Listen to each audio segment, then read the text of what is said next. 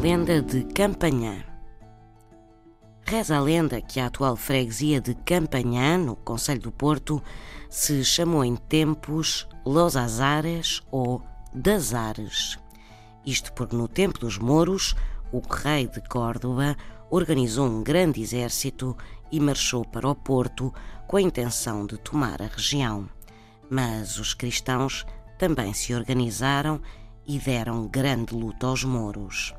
Na batalha travada onde hoje é a freguesia de Campanhã, morreram tantos homens que o rio ficou vermelho de sangue.